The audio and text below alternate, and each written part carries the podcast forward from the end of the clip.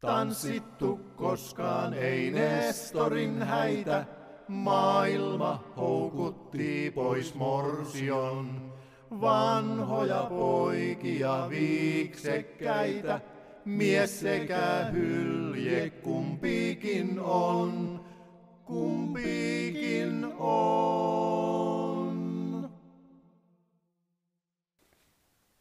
Tervetuloa Veskansan tarinoiden pariin. Minun nimeni on Anne-Mari P. ja minulla on täällä vierelläni historia-asiantuntija Tapani Innanen. Tänään kuullaan kansakoulusta ja oppikoulusta. Raili Häkkinen muistelee koulunkäyntiä kotikylällään Saukonsaaressa. Tapani, kerro meille saariston lasten koulunkäyntimahdollisuuksista.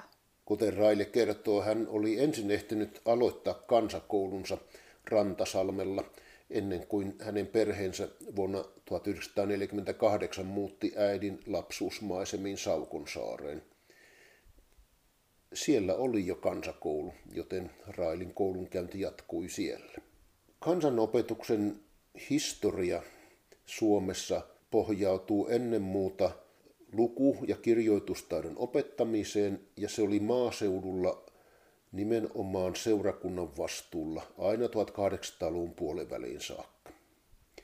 Itse asiassa paikallinen seurakunta olikin ainoa julkinen taho, joka maaseudulla ylipäätänsä organisoi elämää tuonne asti. Ja 1860-luvulla paikallishallinto jaettiin sitten kunnaksi ja seurakunnaksi. Työnjaossa kunnan vastuulle tuli ennen muuta köyhäinhoito – sekä koulutus. Samaan aikaan Suomeen perustettiin kansakoulujärjestelmä, mutta vielä kymmeniä vuosia maaseudun sivistys nojasi ensisijassa kirkollisen kiertokoulun ja kirkon rippikoulun varaan. Saaristolaisten kansakoulumahdollisuus eteni valtakunnallisten päätösten mukaan, eli itse asiassa kovin hitaasti. Ensin jokaisen maalaspitäjän oli perustettava ainakin yksi kansakoulu. No, sellainen aloitti Säämingissä vuonna 1884 kunnan talossa, siis keskellä Savonlinnaa. Huonoapa sinne oli saaristolaisten liikkua. Kun sitten aivan vuosidan lopussa maalaispitäjiä patistettiin kansakoulujen piirijakoasetuksella, syntyi Säämingin kylille – 1910-luvulle mennessä kymmenkunta uutta koulua. Ja saaristoalueille kaksi, nimittäin Ritosaareen ja Ahvionsaareen. Nyt siis saariston lapset pääsivät lähempänä olleisiin kouluihin, ja mikä mielenkiintoista, esimerkiksi Ahvionsaareen oletettiin kuljettavan Kiviapajalta mantereen suunnasta. Eli Tosiasiassa vesi tuolloin yhdisti, ei erottanut.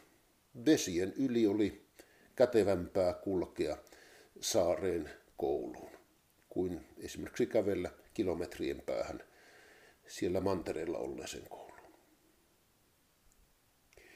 Seuraava kansakoulun perustamisen aalto osui 1920-luvulle, jolloin äsken itsenäistynyt Suomi toteutti suuren uudistuksen, nimittäin 1921 hyväksyttiin oppivelvollisuus. Sen ajatus, että kaikille lapsille oli tarjottava mahdollisuus kansakoulun käyntiin riittävän lähellä kotia. Runsaassa kymmenessä vuodessa syntyikin tämän jälkeen pitkälti toistakymmentä uutta kansakoulua Sääminkiin ja Pihlajaveden saaristoonkin useita – muun muassa juuri Saukonsaareen, samoin Tuohisaareen sekä, niin kuin sanottiin, saaristopiirin koulu Laukansaareen, johon myös Kokonsaaren, Samonsaaren ja Muhasaaren lapset lähtivät oppia saamaan. Ja vielä kerran koitti kansakoulujen lukumäärän laajenemisen aalto 1950-luvulla. Tähän oli oikeastaan kaksi eri syytä. Karjalasta muuttaneiden evakkujen uudisasutuskotien lapset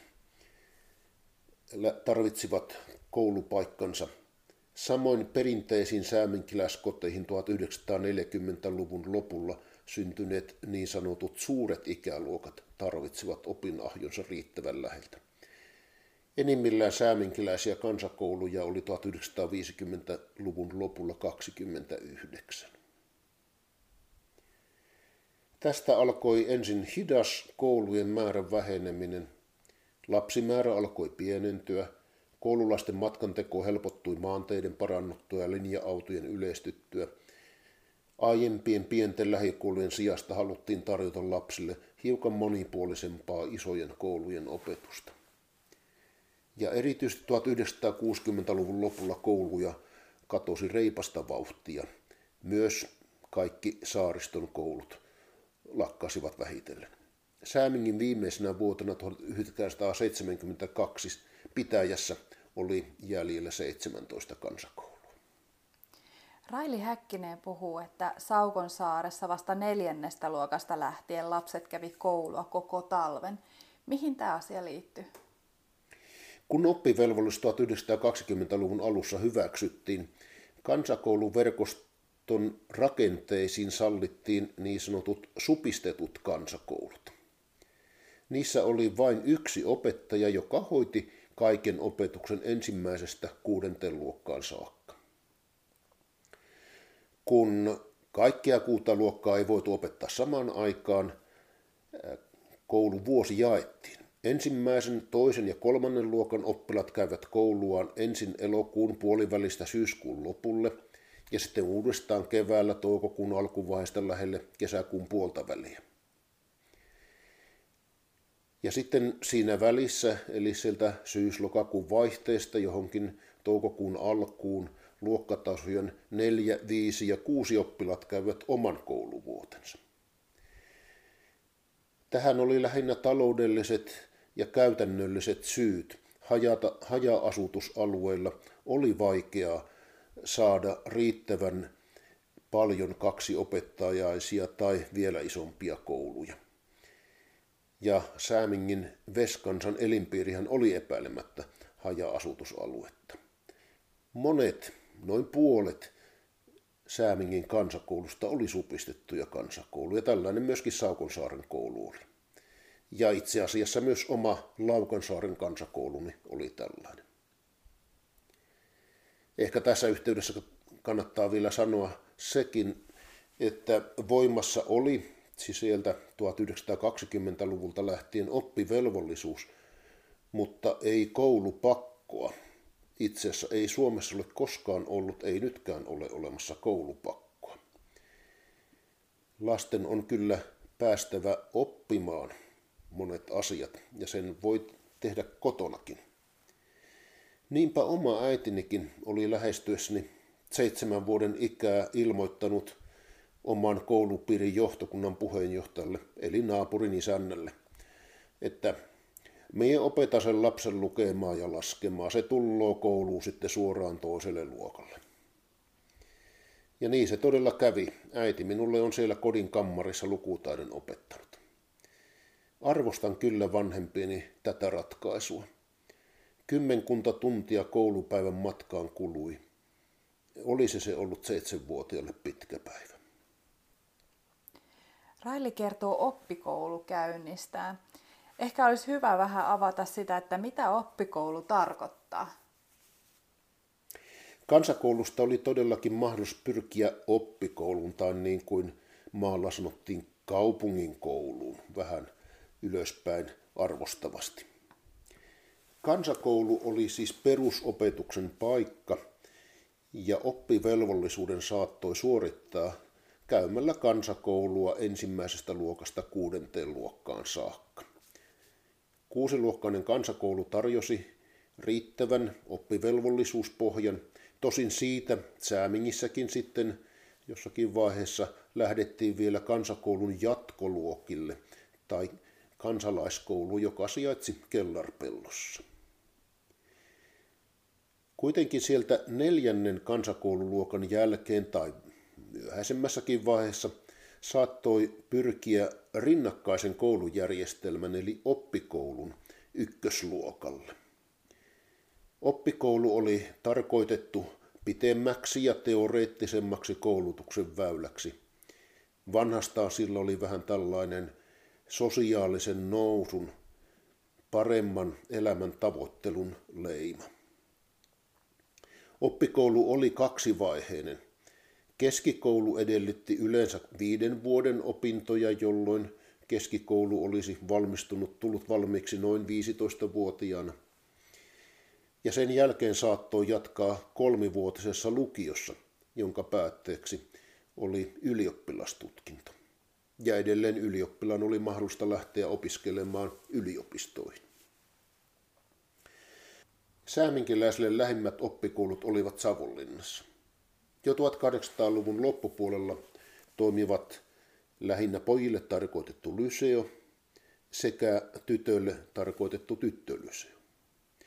Suurten ikäluokkien tarpeisiin perustettiin 1950-luvun lopulla vielä yhteiskoulu, joka samalla jo nimellään kertoi koulutuksen sukupuoliroolien muuttumisesta. Saaristosta oppikoulun lähteminen merkitsi käytännössä lähes aina, että 10-11-vuotiaasta lähtien oli asuttava viikot koulukortteerissa kaupungissa. Ja kun esimerkiksi Raililla oli sinne Saukonsaaren kotiin noin 30 kilometrin matka, joko laiva- tai hevoskyydillä, ei edes lauantaihin jatkuneen kouluviikon jälkeen joka sunnuntaiksi lähdetty kotiin. Usein se kortteeri oli toki tuttujen tai sukulaisten hoivissa, mutta kuten Railikin kertoo, joskus jopa alle 15-vuotiaat nuoret vastasivat oppikouluviikkojensa tekemisistä ja elämisen menosta, kaikki ne ruoanlaittoineen itse. Ja kun sinne kotiin sitten joskus kotiväen kyydissä tai laivan kuljettamana pääsi käymään, se oli varmasti tärkeä tapahtuma. Ilmankos talvinen hevoskyydin reitti Kotisaaren ja kaupungin välillä on syöpynyt Railin muistikuvin niin hyvin niin kuin hetken kuluttua voimme kuunnella. Kiitos Tapani jälleen tämän kouluasioiden selvittämisestä. Nyt siirrytään Matti Muhosen tunnelmoinnin kautta Raili Häkkisen tarinaa kuulemaan.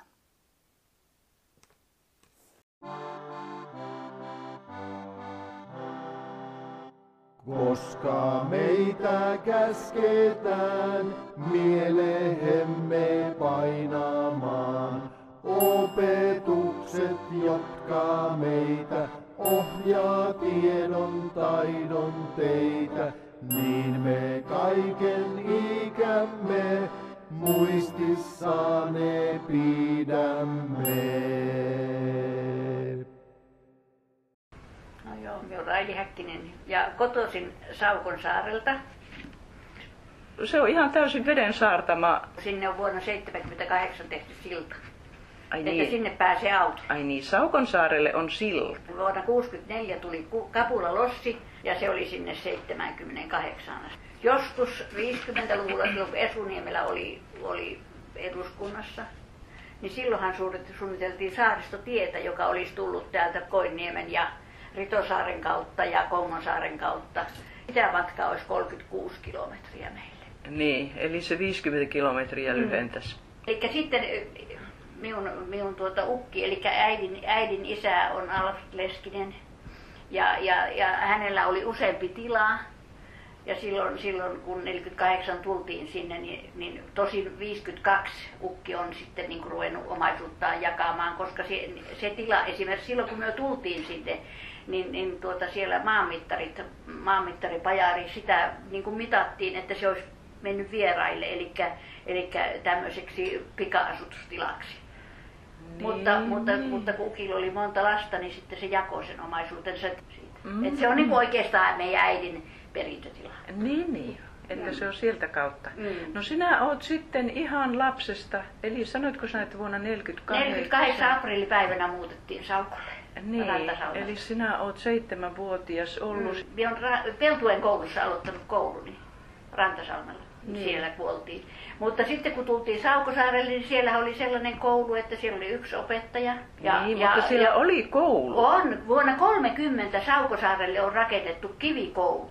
Vuonna 30, mutta sitten sitä ennen siellä on, että äiti on käynyt jo Saukonsaarella koulun. Mutta ne ensimmäinen, toinen ja kolmas luokka olivat koulussa vaan vaan syksyllä joku neljä viikkoa ja keväällä neljä viikkoa ja koko talven vapaita kuin taivaanlinnut siellä laskettiin mäkkeen katolta. Ja... Ihanko joo, totta? Joo, vasta neljännestä luokasta lähtien oltiin niin kuin talvikoulussa. Niin ei sieltä mm. voinut ajatella, ei sieltä voinut ajatella niin, että sieltä lähettäisiin oppikouluun vielä, vielä tuota niin, neljänneltä, neljänneltä luokalta. Et no. minä olen esimerkiksi lähtenyt kuudennelta, koska meillä tuli niin kuin vähän aikaisemmin kouluun. Et minä olen kuusi vuotta käynyt kansakoulua. Ja sitten lähtenyt Mehän, mm. mehän lähdettiin tuosta, esimerkiksi silloin kun kouluun tultiin, niin, niin hevosellahan aluksi kulettiin. Niin? Oppikouluun tarkoitan. Niin? niin. Niin tein tuosta Heikin pohjasta Siemingin seurakuntatalo, Siemingin kunnantalon pihassa oli hevosille tämmöinen paikka ja Kontisen kaupan pihassa oli hevosille puomi että mualaiset tuli sinne, niin. koska ei ollut ruopattu vielä, silloin ei ollut ruopattu vielä tuo syväväylä, niin Viittaalle mentiin ja sieltä Laukasaareen ja, ja sieltä sitten ei menty Pietolasaareen maihin, vaan sitten sieltä jäitä pitkin mentiin, mentiin niin, että, että tuota, tultiin Saukosaareen. Ja se oli 25 kilometriä se matka. Siihen aikaan käytiin kuutena päivänä viikossa kouluun. Eli 53 niin on tullut oppikouluun sitten. Niin syksyllä tietysti niin pitkään kuljettiin moottorilla tai laivalla, kunnes tuota tuli jäät. Mm. Ja, ja jäitten aikaa isä tuli hevosella hakemaan sitten kaupungista. Niin. Sinne vi- vuoteen 57 asti. Saukolla ei ollut mitään tietä nimittäin sinne asti. 57 asti, niin, niin, tuota, niin aina talvella kuljettiin vaan hevosella. Kaksi ja puoli tuntia se vei, vei aikaa sitten, kun hevonen. Suuntaansa. Tää, he, niin, suuntaansa. No, Siellä vällyjä alla oltiin. no ei siinä varmaankaan joka viikonloppu. Ei, kun kuukauslomiksi ja kuukauslom, ku, talvella. Kuukauslomiksi mentiin ja, ja kuukauslomia oli joka neljäs maanantai siihen aikaan. Niin. Mutta syksyllä niin pitkään kun, kun moottorilla kuljettiin, niin silloin käytiin joka viikonloppu kuitenkin vielä kotona, vaikka lauantainakin oli kouluun. Niin. Et joko, joko mentiin laivassa tai sitten, sitten isä tuli moottorilla hakemaan ja moottorilla toi. Niin, se saaristolaiva kulki. Saaristolaiva kulki Saukolle silloin. No, mi- Et jos saaristolaivalla lähdettiin maanantai-aamuna Saukolta, niin se laiva lähti puoli kuin viiden aikaa aamulla. Et kun pieni koululla, ne lähti puoli viiden aikaa laivaan. Minä asuin alussa semmoisella yhdellä jennytädillä neljä vuotta. Niin. No oliko sinulla iso reppu aina evästä mukana tietysti. Joo, no totta kai jotakin evästä laitettiin, mutta siellä Jennytätihän laittoi sitten ruoan, että se oli sitten. Mutta sitten kun tuli meidän Seppo-kouluun vuonna 1957, mm. niin sitten me mentiin, mentiin tuota yhdessä asumaan ja sitten mie oli se, joka vastasi ruoanteosta ja kaikesta. No oliko se enemmän ahdistuksen tunne vai Ei. vapauden tunne? Ei, ei se ollut ahdistusta eikä vapautta se oli velvollisuutta. Mm. No olihan mie silloin jo 15-vuotias. Olihan mie silloin jo 15-vuotias. Mm. Ja kyllä, kyllähän minä tietysti muistan tämmöisiäkin, kun, kun tuota jäätä pitkin kun kuljettiin sitten, sitten niin joskus oli niin huono jää, että, että tuota ylämäkeä ajettiin jäällä. Niin koko aika oli ylämäki koko ajan pieni ylämäki. Voi kauhistus. Ymmärsikö mm. sitä äh, ja, siinä iässä pelätä edes? Mm. Ei. Miltä se tuntui? Ei. ei. No, no kyllähän siinä tietysti varpaillaan oltiin silloin, mutta ei että pitkää matkaa menty sillä tavalla. Mutta, mm. mutta mm. Hei, minun, minun, minun tuota, äitini setä on vuonna 1900 päässyt ylioppilaaksi Savonlinnan lyseosta. Eli saarikansahan oli paremmassa asemassa silloin 1800-luvun puolella, kun, kun mantereessa olevat, kun teitä ei ollut, mutta laivoilla kuljettiin. Niin, ne yhteydethän oli Yhteydet oli paremmat saarikansalla silloin 1800-luvulla, silloin laiva-aikaan. Niin, niin. Joo, ja siellä, sinne kulki ihan isot laivat silloin, silloin 1800-luvulla. Ja laivureitahan oli joka saaressa. Missä teillä oli kauppa? No Saukosaarella oli kaksi kauppaa. Ihan totta. Sau, joo, ja hei, ja Saukosaarella ihan kosti, posti kulki melkein paremmin kuin tänä päivänä. Kato, kun, kun hevosella, talvellahan hevosella kuljetettiin posti. Se, se kulki, se, siinä meidän naapurin isäntä Uuno Turtiainen ajoi hevosella ja se, oli, se kulki kolmena päivänä viikossa varmaan. Oliko se tiistai, torstai ja lauantai? Niin. Ja, ja sitten, sitten jos oli kelirikko, niin, se, niin Turtisen Anu kävi Särkilahesta kävellen 15 kilometriä. Silloin ei ollut vielä tietä, sitä varsinaista, semmoista tietä, jossa, jossa kuljettiin hevosellakaan. Niin. Niin Anu kävi kantain sen postin hakemassa Särkilahesta Kolmena päivänä viikossa. kolmena päivänä viikossa. Oliko se yhteensuunta se 15 kilometriä? Joo, joo, joo, joo. No muistatko, sinä olet ollut aika pieni. No oot ollut niin pieni, että et muista sitä sota-ajasta. No muistan sitä, kun oltiin siellä Rantasalmella, ö, Rantasalmella oltiin eva, niin sanotusti evakkona, kun oltiin siellä isän kodissa. Sie, se, sen minä muistan, kun siellä oli sitten tämmöinen sotavanki, tämmöinen, tämmöinen joka tuota, oli niin kuin talon töissä.